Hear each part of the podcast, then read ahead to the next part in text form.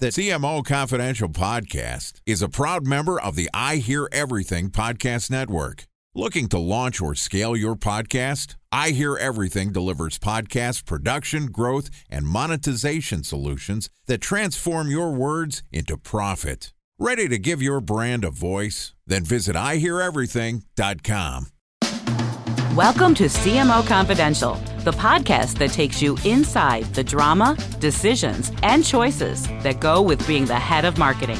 Hosted by five time CMO Mike Linton. Welcome, marketers, advertisers, and those who love them to Chief Marketing Officer Confidential. CMO Confidential is a program that takes you inside the drama, the decisions, and the politics that go with being the head of marketing at any company in what is one of the most scrutinized jobs in the executive suite. I'm Mike Linton, the former chief marketing officer of Best Buy, eBay, Farmers Insurance, and Ancestry.com, here today with my guest, Seth Matlins. Today's topic is the CMO position the hardest job in business? Now, Seth, we've known each other for a long time. He's a champion of marketing, and his career includes stints as the president of Rock the Vote, CMO of Live Nation, and the founder of CAA Marketing. Currently, he's the managing director of the Forbes CMO Network. He is widely followed and also wrote a book called The Scratch and Sniff Book of Weed. Now, Seth recently stated, "New Year, same old." What, what, what was it you say? You said, Seth? I I said, Mike, for for uh, uh, your listeners who didn't see it, I said, "New Year, same old fuckery surrounding um, the narrative, the surrounding the CMO narrative." Yes. So this is going to be a great show. I'm really excited to have Seth on it because you can tell he has a really good point of a really strong point of view. And I've known him, gosh, it's it's over 10 years. So we're gonna have a no holds barred discussion. I don't want to I don't want to age you, but uh, it's getting very close to 20 years. Seth, you're killing me, man. All right, we're moving on right now. Um, let's start by talking about this post, New Year, same old fuckery. Tell us what you're thinking about and what drove you to make that statement. Well, it's it's not it's not a conversation that I don't have on the regular, which is to say that it is. But I was provoked by a article um, in Fortune that said that uh, the headline was um, something to the effect of Fortune 500 companies eliminating the CMO uh, post.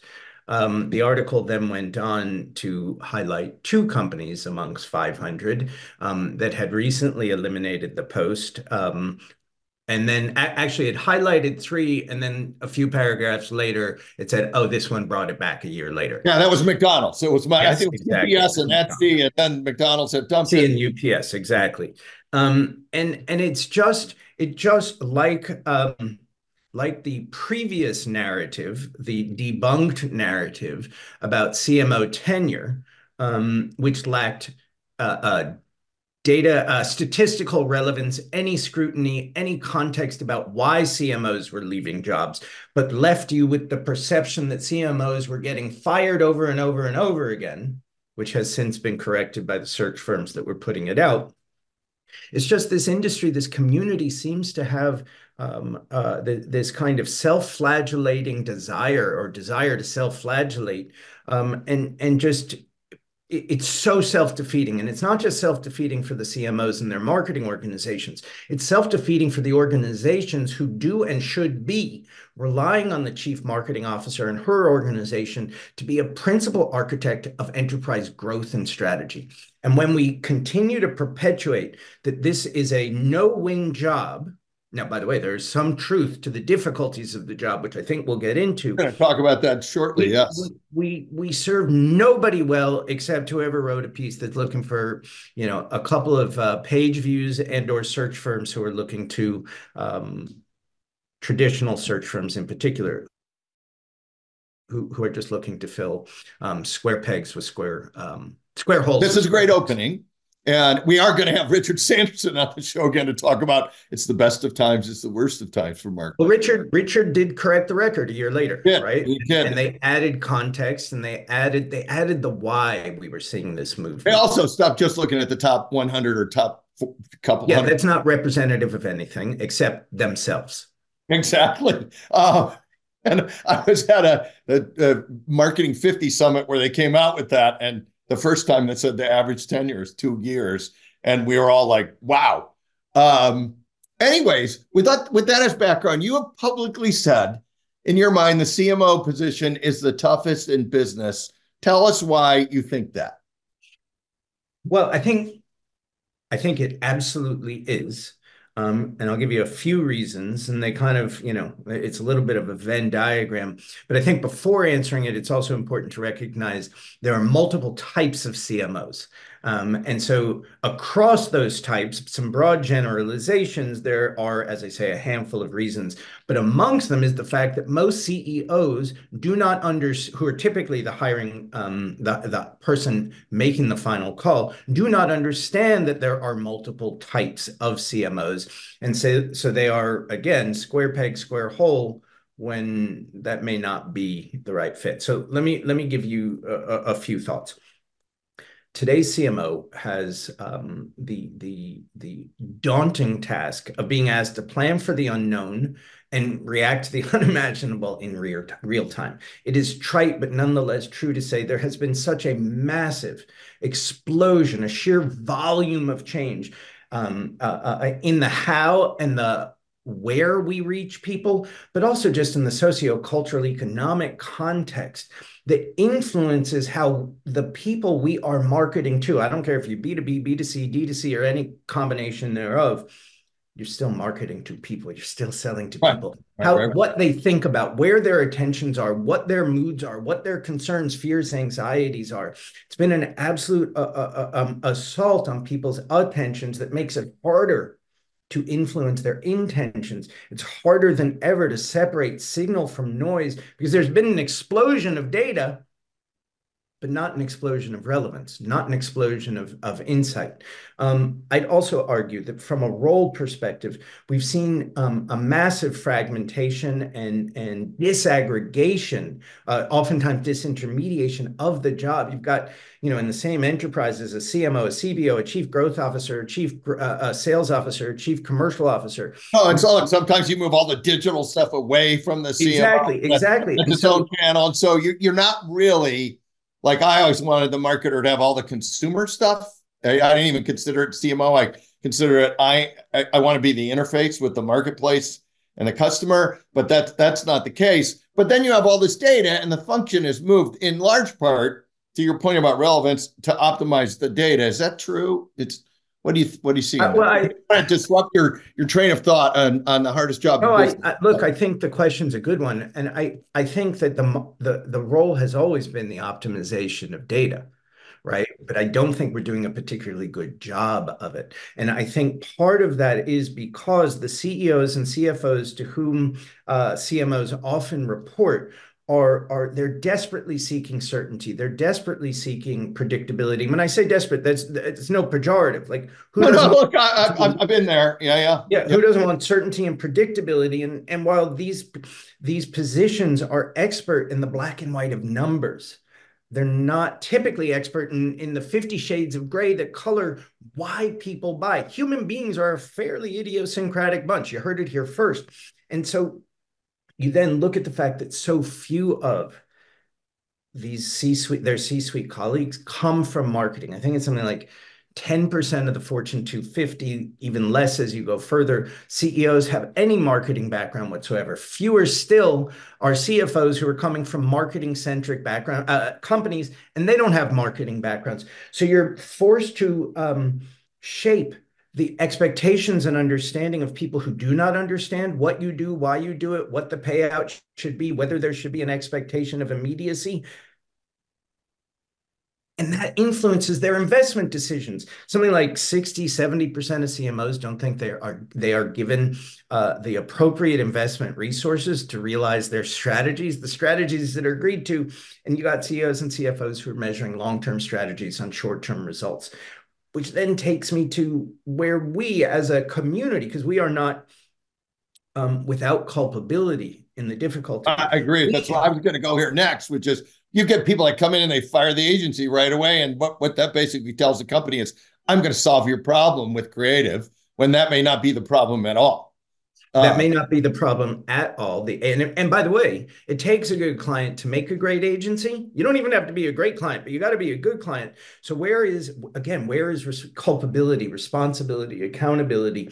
And and we have allowed ourselves, we have allowed brand and performance to be bifurcated as if they're two entirely separate things, as if they're binary. We have allowed ourselves um, to to um, use attribution metrics that we know more often than not are bullshit because they right, don't like, like last click as everything. Yeah, exactly. The last click was influenced by who knows what. Oftentimes, right? The collapse of the funnel is real.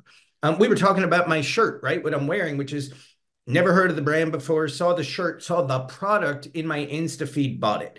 Awareness led to purchase in a moment but fashion kind of lives, or if I can call this fashion. Um, oh, I'm going to go with lives fashion. outside itself. We're not measuring what matters, and in a world of change, to stop my rant, we're kind of losing sight of what endures, um, and, and and we're not fo- focused on the fact that while so much has changed, the architecture of people's brains hasn't. We're still primed to survive and thrive. We still want to belong, understand, connect, share values um, we make emotional decisions and then rationalize them intellectually, right? Um, and right. we've lost sight of a lot of these things. Well, how do yeah yeah? I want to I want to drill down on this a little more. Also, um, very few boards have marketers on them as well. So, yeah. marketer is basically each time wherever they go, if it's not a consumer goods company in particular, convincing everybody about the long and the short term when they're usually under enormous short-term pressure. You've equated the marketer a lot to an entrepreneur. Tell us, tell us more about that because it, it, part of this discussion is leading me to think, all right, you know, your view might be when you come in, you're actually the entrepreneur, growth entrepreneur in the company, if the company will let you, and if you are good enough to entrepreneurialize the work.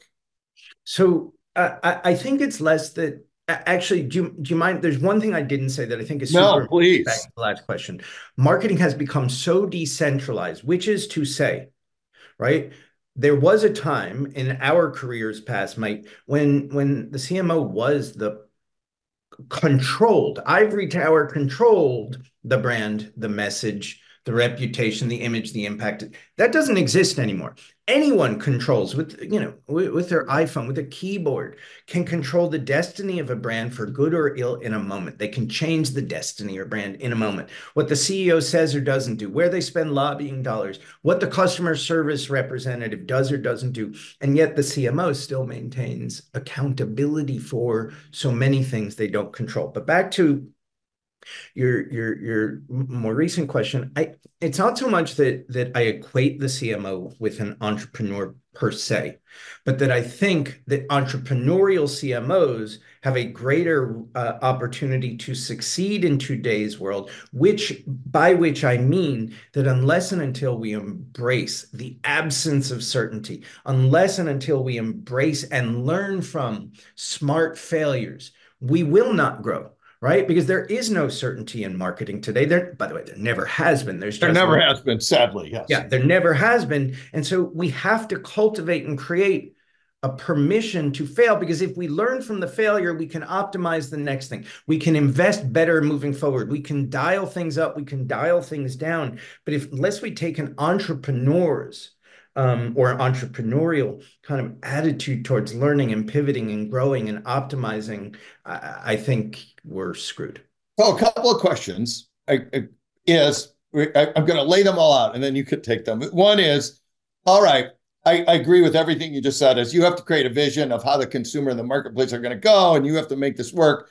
But one, are marketers being trained to do this anymore? Two, do very many CEOs and boards actually buy into that theory, or do you have to sell the concept as well? And then three, an awful lot of companies put the marketer, I'm just going to say this, at the little kids table for the, the holiday, but then they're still responsible kind of for the outcome.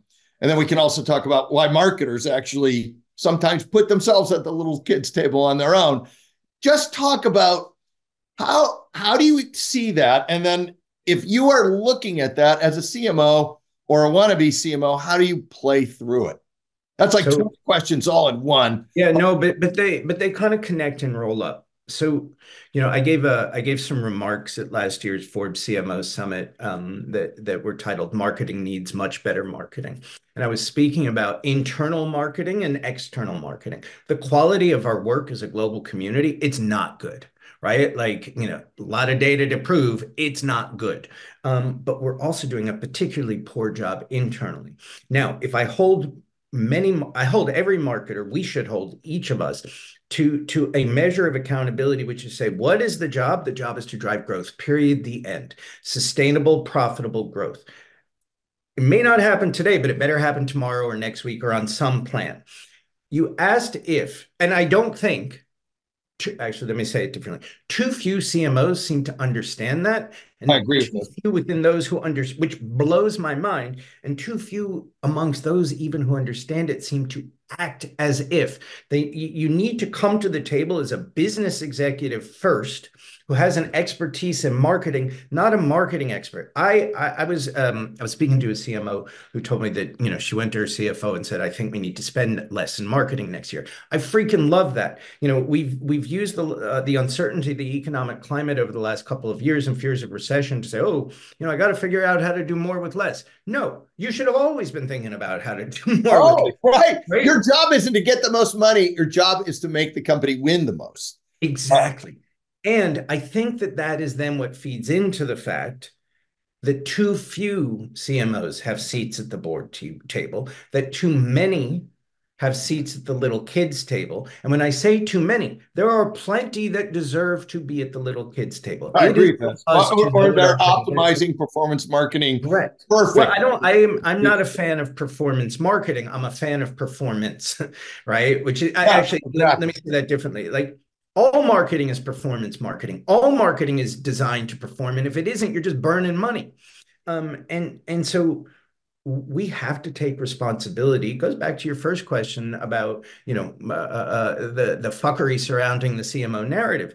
We are letting others drive the narrative. We are letting others define the role if you're a marketer worth your salt, um, you should be defining the role. And if you're a marketer worth your salt, and there are many, um, you'll have your seat at the table. So, give us some tips. Give our listeners some tips on how they should do that, particularly if they find themselves either interviewing for a job where they can see it's a little kid's table, like how should they manage that interview, or if they look around and they say, "I am at the little kid's table." Um, well, first of all, you know physician heal thyself. So make sure you're doing the job of driving growth and or learning from why growth didn't happen with dollar one. And and you know that's the thing. Like we've become so we're measuring everything except oftentimes the things that matter most are the things we can't measure right? Like how do you measure loyalty beyond the transaction emotional loyalty? we were talking we were talking before um, before we started recording about great work that gives people the feels. I want to feel something about every, almost every product i buy i do want to feel something about every single brand i buy. Um, and sometimes we buy for product right pure efficacy but sometimes most of the time i think we're buying for brand. I think if if you know the fundamental question any cmo or cmo candidate has to ask as they're looking at the new a, a new opportunity is can i succeed here right? Can I succeed? Um, and that ensures that you've got alignment with your CEO and CFO on role, responsibility, authority, accountability, and influence. Um, what is the culture of marketing investment? What is the attitudes towards marketing? Is it an investment or is it an expense? What's the corporate culture towards creativity, risk tolerance? And I'm I'm talking about the biggest companies in the world and a startup. No, I I agree with this. If you can't you have to interview not for the job, but also for are they going to let you actually drive growth or just demand it? And, uh, and by the way, I really like I like the way you said it. Are they going to let you do it or just demand it? And when there is, you know, uh, when there isn't clarity about responsibility and authority, who can succeed? And I say that as somebody who has been in that position, who had a job, um, and I came to do one thing and they didn't let me. Would I have succeeded? I don't know. Um, but I knew I couldn't do the job they hired me to do. I was a terrible interviewee. because yeah. all I wanted them to do was buy me. I forgot that I needed to buy them. Yeah, I think that's really important. So, hey, let, let's bounce around a little bit because there is, I, I, I think there's a lot of great advice for marketers in in all the stuff you've just said. But a lot of times marketers are out there and they run into what I'll just call believers or non-believers. There's all these non-believers at, maybe on your board, maybe your CEO, CFO or non-believers in marketing in general, and they're going to run this like they might run a supply chain efficiency story or real estate. How do you manage that as a marketer or an agency when you are faced with non believers who start with the idea that you should zero base marketing? You know, I get asked this question a lot, and and I don't know if my answer is a good one, but my observation is that these same people are, are who are saying that, who are non-believers, to use your language, excuse me, they're denying their own lived experience, right? They're denying their own attitudes and behaviors. And so, you know, the CEO, the CFO, the watch they're wearing, the clothes they're wearing, the neighborhoods they live in, the vacations they choose, the cars they drive, the things in country. It's, I totally agree like, with this. One of my things is so uh, you think consumers are so efficient. So I'm sure you're driving a Honda Civic because that would be the most efficient car. And I'm sure you're drinking like generic beer, average beer, average, you know, you're drinking yeah. stuff that is by far the highest value stuff. You're not driving a Mercedes to work or yeah, doing this stuff. Yeah, yeah. Exactly. Exactly. They're denying their own lived experience. I'm holding my phone, by the way, um, not because I'm looking at my text from my daughter, um, but because Warren Buffett said something some years ago, or at least he gets credit for saying it. Um, he said, if I gave you, you know, to an Apple user, if I gave you $10,000 to never buy an or use an Apple product again, would you take it? I'm like, hell no, I would not take it. Right? That's a pretty powerful brand. That's LTV. Um, that is lived experience, and they're denying it. I, I agree with this. I think that's good good advice. Still, the non-believers are are interesting. One of the things we've had a guest or two on the show that have talked about things like Cannes and said that is where marketers are are actually not doing themselves any favors by running around giving themselves awards. In fact, uh, one of our guests called it a bit sad. Um, tell us what you think about that. Does that make marketing marketers look self-absorbed or or what? Probably. I mean, you know, it is uh, again, if we think about the brand of Cannes, um, you know, uh, it's palm trees in the Mediterranean and and feels and often can be a boondoggle of sorts. Um, you know, I've I've opined. Um, I've only been uh, this year I'll be my fourth, so I've only been three times previously. But my first observation, I went in twenty. Um, 2019 for the first time um, was boy, for a festival of creativity, there isn't a lot of creativity on the Croisette or anywhere else outside of the Palais. Um, and, and and it's it's a it, it, to me it's a bit of a metaphor for marketing broadly, where it's not that it's creativity um, gone awry, it's creativity gone away um, more often than not. Um, and and it's, I you know, never made it made it there. Never made it. So right, like it's it's just you've never been. Oh, I, I never thought I it was. It. Yeah, I look, I would it. love to go, but I never thought it was worth the time. So, I, but I oh. think that then you know, look, there's the festival, and and to the to the credit of the Lions, if you look at the expansion of the categories that they recognize and honor over time, and it's expanded massively. They're also reflecting, both as mirror and as leader, the things that are increasingly important to this increasingly decentralized and expanded remit of the chief yeah. marketer and of the agencies that serve her. Um, but I think, um, you know, look, there are a few moments within our global community where people come together in one place. And I think you go for the serendipity, you go for the meetings, you go to be part of a community. And I've never met in my life a more generous, kind, giving community of marketers than the CMO community in particular. I, I agree with that and, what what I will also say is, you know, I, I was privileged to be able to give some remarks last year to winners of the Future Lions, the ad schools that won um, uh, the Future Lions Awards. And one of the things I said, and I do think this is a big problem for us, is the greatest reward, recognizing we're standing at an award show, isn't the award you win, but the work that works, regardless of whether it wins an exactly. award. And you know, I interviewed uh, Susan Credle for a series that we do here at Forbes. You know, the the the legendary creative, who's now chief creative officer at FCB, and she said something to the effect of, you know, what drives a young creative's career growth isn't always the same as what drives a brand and business's growth. And we as a global community need to do a better job of bringing those things together. Because I don't care if you win an award, I care if you drove my business. Yeah, your shareholders can't eat an award and, you know, it doesn't drive the stock up. Speaking of networks, you know, tell us about the Forbes CMO network and what you want to accomplish there. So, you know, the the network is um might otherwise be called community. And and uh, um, when I came in, you know, Mike, you know my background. You spoke to some of it. You know, I've spent most of the last 25 years either in or in cert- or certainly around Hollywood.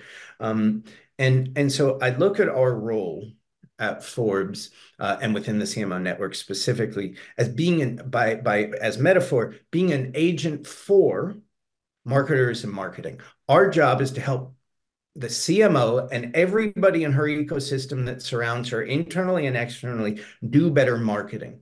Um, that's our job because the, there's misunderstanding, misalignment, um, and it's harder than ever, ever to do good marketing, right? It's always been hard, but it's harder than it's. I agree. That's why we started. That's why we started CMO Confidential. Same thing, which is I think marketers are not getting trained as well, and it's a harder job. And also marketers used to be trained by marketers. Now they're being trained by engineers. Um, broad stroke generalization. Um, but but it is to represent them um, which is why within kind of our editorial focus we're not particularly interested in quote unquote news stories. Forbes is very interested. Within the cmo network we're less because we, we're, we're interested in stories that have a don't have a perishable life of 48 hours right? That that are as relevant a year from now as they are the day they're written, um, and that make somebody even in complete disagreement. And people disagree with what I write and publish and post all the time. Even in disagreement, we can get stronger. That's actually we get I, I, agree with that. So like, there should be a lot of evergreen stories in marketing. Not it's yeah, uh, and also uh, telling people how to do CAC better is not going to make for great growth. Hey, I, I, would be super negligent if I didn't ask about lessons learned at CAA and also about the Scratch and Sniff book. two, two things that are unrelated. Totally um, unrelated, but super interesting. So, you know, I, I started um, CAA marketing in May of 2000. Um, and and I'd never been, you know, I was you mentioned I was president of Rock the Vote, but I'd never worked inside a Hollywood company before. Rock the Vote was a nonprofit. Um, I learned a lot, a lot. I mean, in fact, everything I just said about the role of the Forbes CMO network comes from having been surrounded by and working closely with, also at Endeavor, some of the best agents in the world, and watching the best agents in the world do what they do I learned that representation is is like a hyper focus. Representation is sometimes telling your client, oftentimes telling your client what they don't good representation, what they don't want to hear, pushing them in to do what they don't want to do because you believe as their representative that it is best for them. It requires it requires conviction. I learned that taste matters so much. I remember asking our general counsel at CAA had been there a month or two. Um, why a particular lit agent who's still there was so good and so well regarded. And he looks at me and he's like, she's got great taste. And taste matters. Um, but I think that that if uh, uh, I would get kind of leave you with three things high tolerance for ambiguity. I asked, I asked that I did the deal while while I reported to to the then board. I did the deal with with our general counsel, an absolute legend named Michael Rubel. I was like, okay, we're we're done.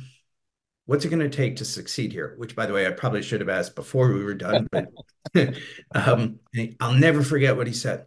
He said, those who succeed here have a high tolerance for ambiguity. I have never high tolerance for ambiguity. That's what everybody needs today, marketers in particular. And I've never hired anyone since who doesn't have a high tolerance for ambiguity, regardless of what I'm hiring them for.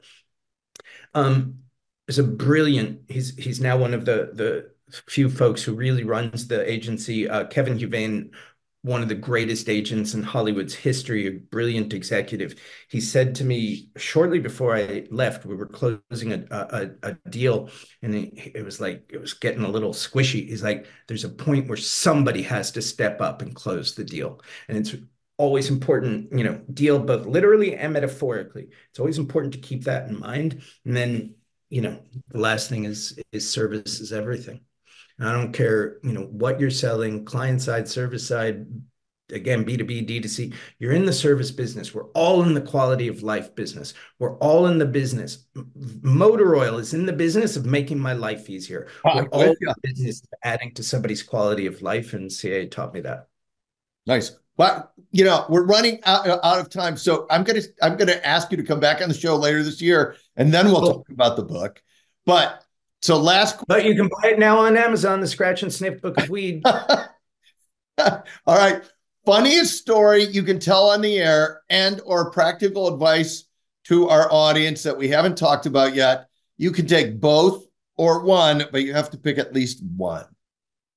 Yeah, uh, you were kind enough to give me a heads up on this question, and and I was thinking about the funny stories and I realized they're probably only funny to me. So, so I'm going to tell a story um, that I think will be um, familiar to far too many of your listeners, um, and I'll position it as advice. And let me start with the punchline: You're not the target. Um, and and too often, going back to so much of what we've talked about, the people who evaluate marketing evaluate it as if they were the target when it was never built for them to begin with. So this is um, quite a few years ago, um, and we had we were at CAA. I think I was probably working with you when you were at eBay at the time, but we had a, another client. Um, we happened to be in Hong Kong at this moment. It was shortly after 9/11. We were doing a meeting with their. I was agency side, client side was the global CMO of a company, a massive consumer brand we were going around the world meeting with their marketing leadership. Um, he leaves this one meeting, um, comes back in about 10 minutes later, and like you could just tell whatever he left for didn't go well. So I said to him, uh, What happened? And he said he'd just gotten off the call, uh, off the phone with a um, member of his board who was a uh, octogenarian at the time, um, who insisted that they take a commercial off the air because they the commercial um, starred a very famous musician at the time and still um, because her belly button was showing. Um, this is a, a youth focused brand, um, and the octogenarian is like, I don't want to see her belly button. He wasn't the target.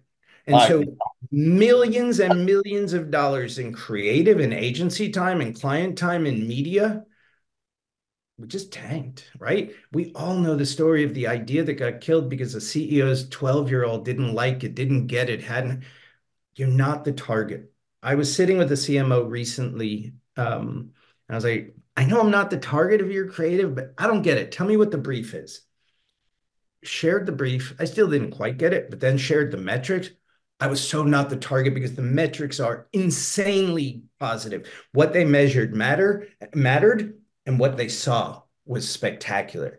And it's a good lesson. We're not the target.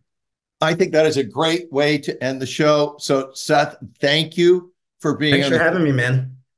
You're more than welcome. We'll have you back towards the end of the year to talk about all the stuff that's going to go on in 24. Thanks everyone for listening to CMO Confidential. Look for more of our shows on Spotify, Apple, and YouTube which include an operations trained CEO dishes on what he really thinks about marketing. A B school professor discusses brands taking a socio political stand. Hint, it's probably not a great idea. And what your agency wants to tell you, but won't. Parts one, two, three, and four. And also, if you like the show, please subscribe. And the upcoming show, Marketing, the battle between believers and non believers.